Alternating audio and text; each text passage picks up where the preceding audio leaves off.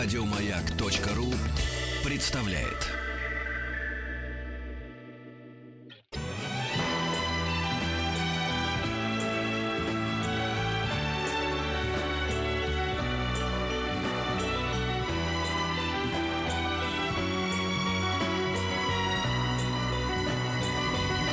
Спутник кинозрителя. Антон Долин в сантиметре от эм, отпуска к нам приехал.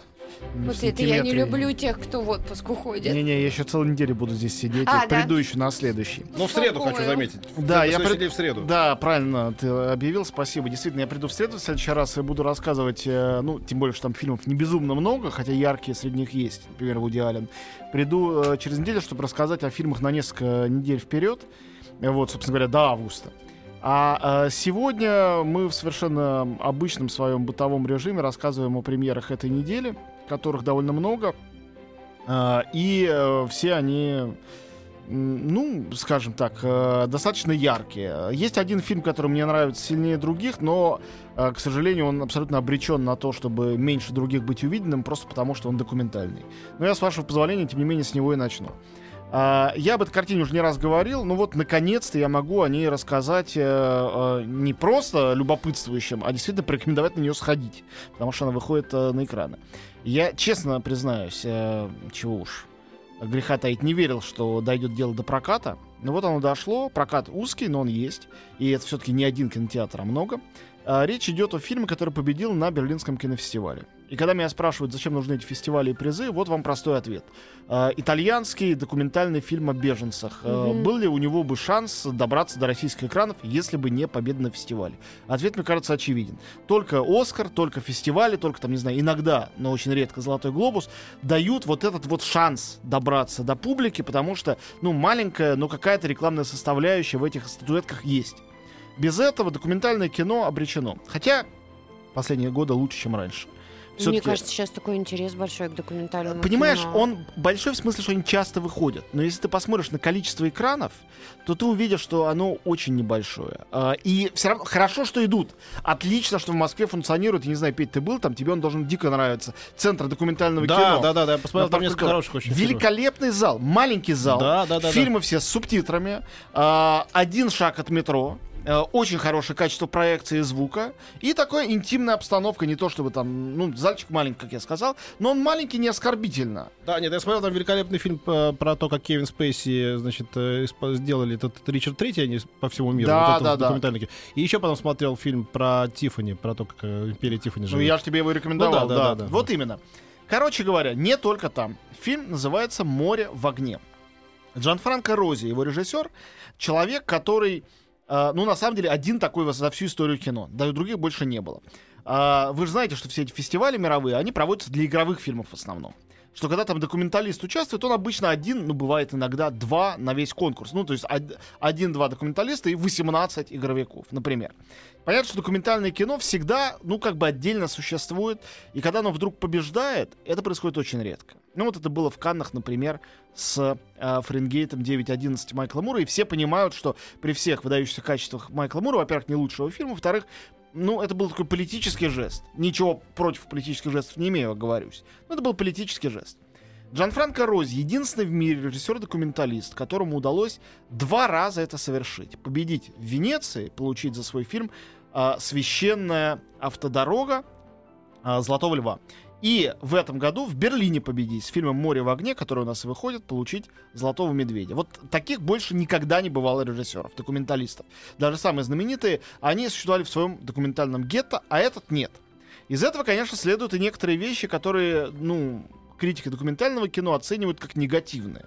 Например, то, что тут нет такой хроникальности. Это кино высокохудожественное, и из этого следует, что его сразу режиссеры стали обвинять в том, что все у него подстроено и так далее. А он, пожав плечами, говорит, что он ученик Флаерти. Флаерти знаменитый документалист, которого почти что начиналось документальное кино, фильм «Нанук с севера», э, который считал, что э, работать надо не на степень достоверности, все равно кино всегда кино, а на художественность. Кино — это искусство. Из этого не следует, что а, где-то у него постановочный кадр. Он клянется, что постановочного нет ничего. И ты веришь? Э, верю, потому что он рассказывал, как он сделал то или другое. Сейчас я бы даже приведу примеры. Я расскажу немножко про этот фильм, потому что никакой рассказ не заспойлерит его, это же документалка. Значит, во-первых, история создания очень интересная. Ну, даже его фильм «Священная автодорога» был любопытный, но просто этот лучше. Тот был фильм про римский МКАД. Про людей, Мгм. которые живут вдоль э, римской автодороги, кольцевой. То есть в сам город он внутрь не проникал. Город это для туристов. А вот настоящий Рим, он по окраинам. Идея очень, мне кажется, хорошая. Вот, «Море в огне». Э, во-первых, это фильм про беженцев. Про кризис с беженцами. Но если вы скажете, что ага, человек подался на конъюнктуру, то вы не будете правы. Потому что речь идет об острове Лампедуза. Остров Лампедуза находится в море между Италией и Африкой, причем ближе он к Африке, это итальянский остров. И уже лет 15 это перевалочный пункт для мигрантов, которые из Африки бегут буквально на плотах, на надувных лодках. Они погибают в пути. Там доплывает лодка, где половина ну, трупов. Или необратимыми ожогами какими-то, жуткими заражениями. То есть э, люди бегут хоть чучелом, хоть тушкой, буквально. И их вылавливают. Там раньше вылавливали лампедузские рыбаки. Э, Сколько-то лет уже существует служба спасения, которая этим занимается. Есть центр фильтрационный, куда их отправляют, где их осматривают медики, э, берут у них документы, если они есть, и отправляют их на материк уже дальше для последующего распределения и так далее. И э, история была такая.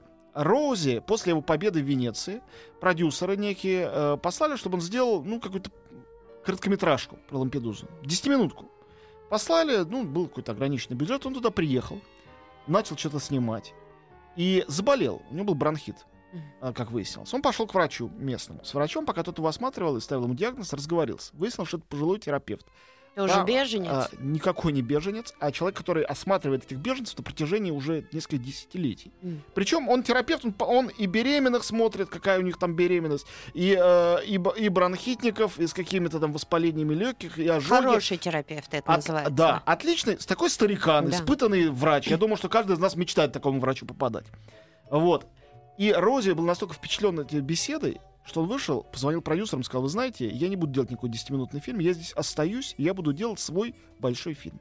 Продюсеры были в некотором шоке, но пришлось согласиться. Он прожил на острове полтора года, один со своей камерой. Мгм. Жил, ходил, подружился со всеми обитателями Лампедузы, их там всего, видимо, там, ну, несколько тысяч человек. То есть они его все знали. И потихонечку их снимал. Не то, что из-под тяжка. Но у него маленькая камера, он подснимет тут немножко, тут немножко. Выбрал себе героя. Это 13-летний мальчик э, с близорукостью, боящийся морской болезни. Э, семью рыбаков, местного диджея с местной радиостанции, этого самого врача. И понемножку снимал мигрантов тоже. Это не фильм про мигрантов. Это фильм про старую Европу, очень провинциальную, очень деревенскую, которая вдруг стала перекрестком миров. Буквально. Буквально в смысле слова. И цивилизаций. Там есть к разговору о мигрантах одна потрясающая сила сцены, вот ее пересказать невозможно. Это нечто вроде такого огромного монолога напевного одного из мигрантов, который э, поет о том, а, что было у них в пути, как они погибали, как они шли. И вот все были уверены, что это написанный монолог. А, мне рассказал Рози, как было дело. Он, поскольку мигранты очень недолго там проводят на Лампедузе, он не успевает с ними сдружиться или еще что-то. С одним из них он наблюдал их футбольный матч. И там этот матч есть в фильме. После матча один из них к нему подошел, говорит, а ты снимаешь? Говорит, да, вот у меня камера. Говорит, слушай, хочешь вечером приходи, у нас будет интересно. Он пришел вечером, и это была благодарственная молитва за их спасение, которую ему разрешили снять. И она попала в фильм. И это, конечно, документ потрясающей силы. Он занимает, там, не знаю, 5 минут из этого фильма, но это нечто. Но на самом деле, когда мы видим этого абсолютно белого мальчика-рыбака, который ночью идет в рощу и пересвистывается с птицами, это тоже невероятное зрелище, хотя никакого отношения, повторяю, к какой-то актуальности, э, вот такой политической, социальной заостренности это не имеет вообще. Красоты фильм нечеловеческой. Снят... Да, он рассказал ужасно смешно. Говорит, я уже год там жил, снял уже почти весь фильм, и уже все меня знали. И тут приехали, был очередной какой-то ре- рейд, очередные мигранты погибшие. Приехали телевизионщики снимать большой телерепортаж. Разумеется, разложили какие-то постановочные трупы на берегу, стали снимать 20 камер, 3 автобуса. И местные все так обрадовались, ко мне побежали, говорят, ну ты начал съемки, да? Я уже снял почти все. И у меня нету никого, у меня нет денег, чтобы оплачивать даже звукорежиссера и оператора, я все сам. Вы чего?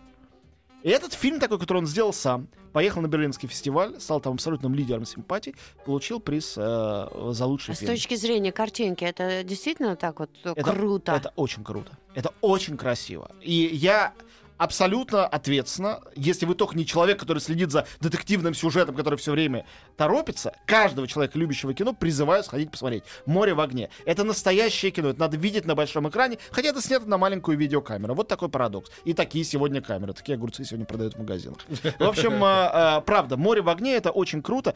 И большое счастье, что такой фильм до нас добрался. Ну вы уж его не упустите, раз уж есть такое дело, что можно на большом экране посмотреть подобное кино. И это точно один из важнейших фильмов года и по главной теме этого года, этого сезона, и э, один из главных победителей этого года.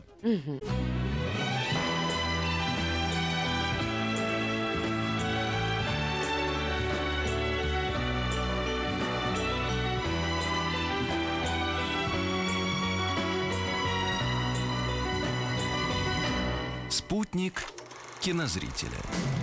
Пойдем на Вот. этот фильм. Заметано. А что еще выходит? «Море в огне» — это лучший фильм этой недели. Худший из того, что я смотрел, ну, на мой взгляд, безусловно, «Ледниковый период. Столкновение неизбежно». Пятый «Ледниковый период». Я, э, честно, был растроган первым фильмом и, в общем, даже смеялся на втором. Но к пятому это стало просто невыносимым.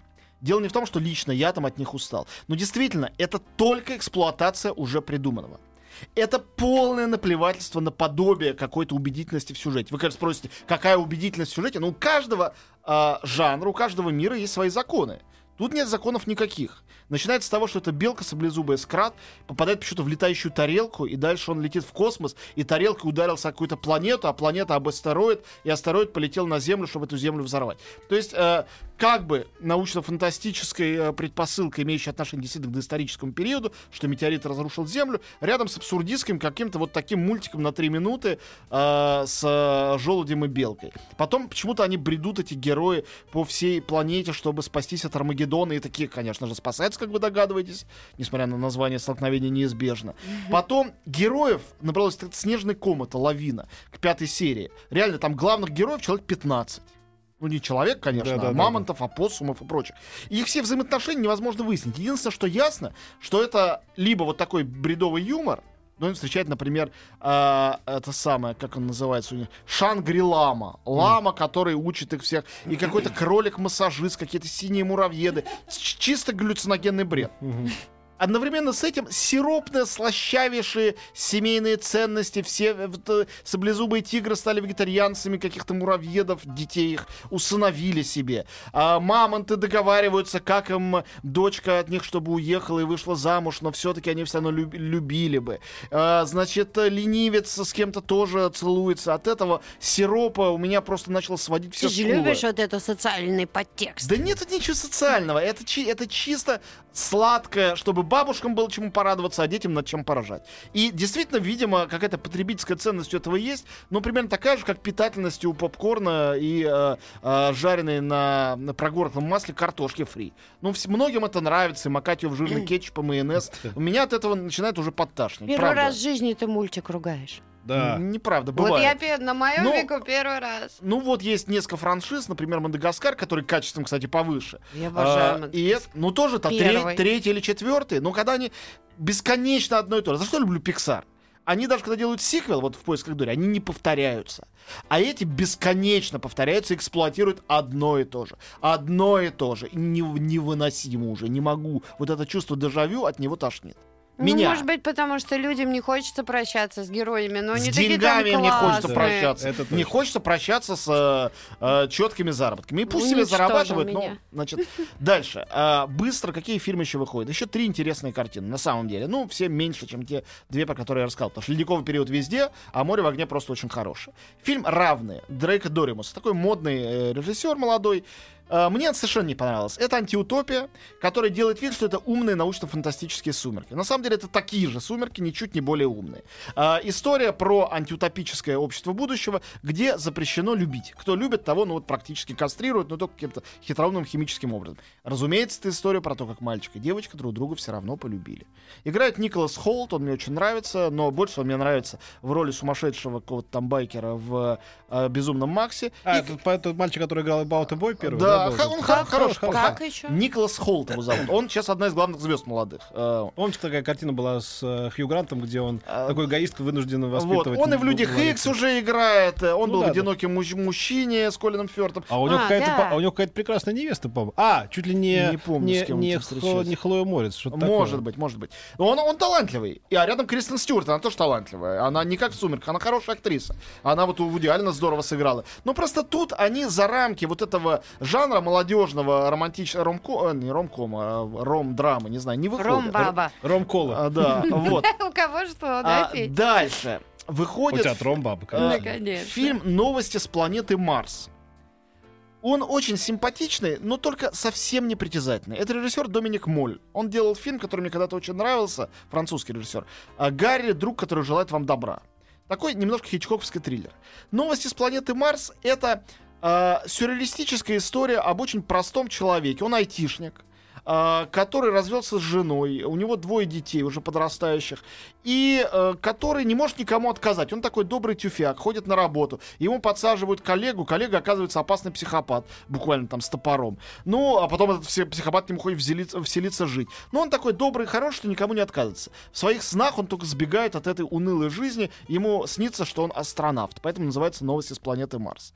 И это простая, житейская, обаятельная картина с хорошим французским актером Франсуа Дамьенсом. Вы его видели в фильме «Новейший завет» в прошлом году. А, И это такое приятное кино, такой микро-амели мужской, но микро-микро, совсем несопоставимое по уровню обаяния и изобретательности, но в то же время... Пикколо Амели. Пикколо, пикколо. Но действительно, это, на мой взгляд, это, это фильм хорошего настроения для э, интеллигентов среднего возраста. Кризис среднего возраста переживающих. Это такой фильм, не маленькая терапия, помогающая этот кризис пережить. И ничего в этом, конечно, плохого нету, и даже довольно это симпатично. Просто э, фильм такой маленький, что вот меньше даже, чем, чем ты ждешь. А, Вот. а, С другой стороны, французское кино так часто бывает претенциозным. Оно так часто что-то из себя корчит и строит, что в каком-то смысле мне даже приятно, что здесь вообще эти претензии все отменены, а осталось такое что-то маленькое, приятненькое и э, непритязательное. Вот. И третий фильм, э, э, который я, честно говоря, еще не успел посмотреть, но э, я при этом всем его рекомендую, потому что это довольно потрясающий сюжет. Это по мотивам реальной истории. Он, Встреча э, с называется- тобой? Нет, это «Сила воли». А. Сила воли. Э, Ты-то должна знать точно, что это такое. В смысле, э, героев этого фильма. Называется рейс, то есть э, забег, гонка, не знаю, по-английски. М. Канадский фильм Стивена Так. Хопкинса. Это история про Джесси Джесси Оуэнса. Кто не знает, Джесси Оуэнс это действительно супер легенда спорта. Не потому, что он был самый великий спортсмен на Земле, хотя он был незаурядный Мгм. спортсмен, а потому что он э, Потому что он победил на Олимпийских играх 1936 года, тех самых, которые запечатлены Лени Рифеншталь в фильме «Олимпия», откуда Джесси Оуэнса удачно убрали. Потому что, э, ну, понятно, что все эти игры были устроены для того, чтобы показать величие арийского духа. И в основном они его показали. И Лени Рифеншталь это в фильме запечатлела. Но вот был один э, чернокожий, который, э, к неудовольствию всех практически, кто там участвовал, взял и победил. Был атлет Джесси Оуэнс. И это действительно, э, как это ни странно, была идеологическая победа над Гитлером. Очень маленькая, но совершенно аутентичная, настоящая. То есть это не... Ну вот Вика меня может поправить, скажет, что это было там э, рядовое, тривиальное событие, но считается, что оно символически было невероятно важно в Ну, истории... конечно, досадить, досадить этому упырю. э, это было- Но досадить в момент его а, Да, да, да. высшей славы, Да, и да, еще да. перед войной, когда он был, ну, настоящий, как как казалось, король мира. Вот, поэтому «Сила воли» э, Стивена Хопкинса про Джесси Оуэнса всем э, от души рекомендую, даже не смотрев, сам обязательно пойду смотреть. Не путать с триумфом воли. Ты же не любишь фильмы о спорте. А мне нравится этот сюжет. Еще больше подкастов на радиомаяк.ру.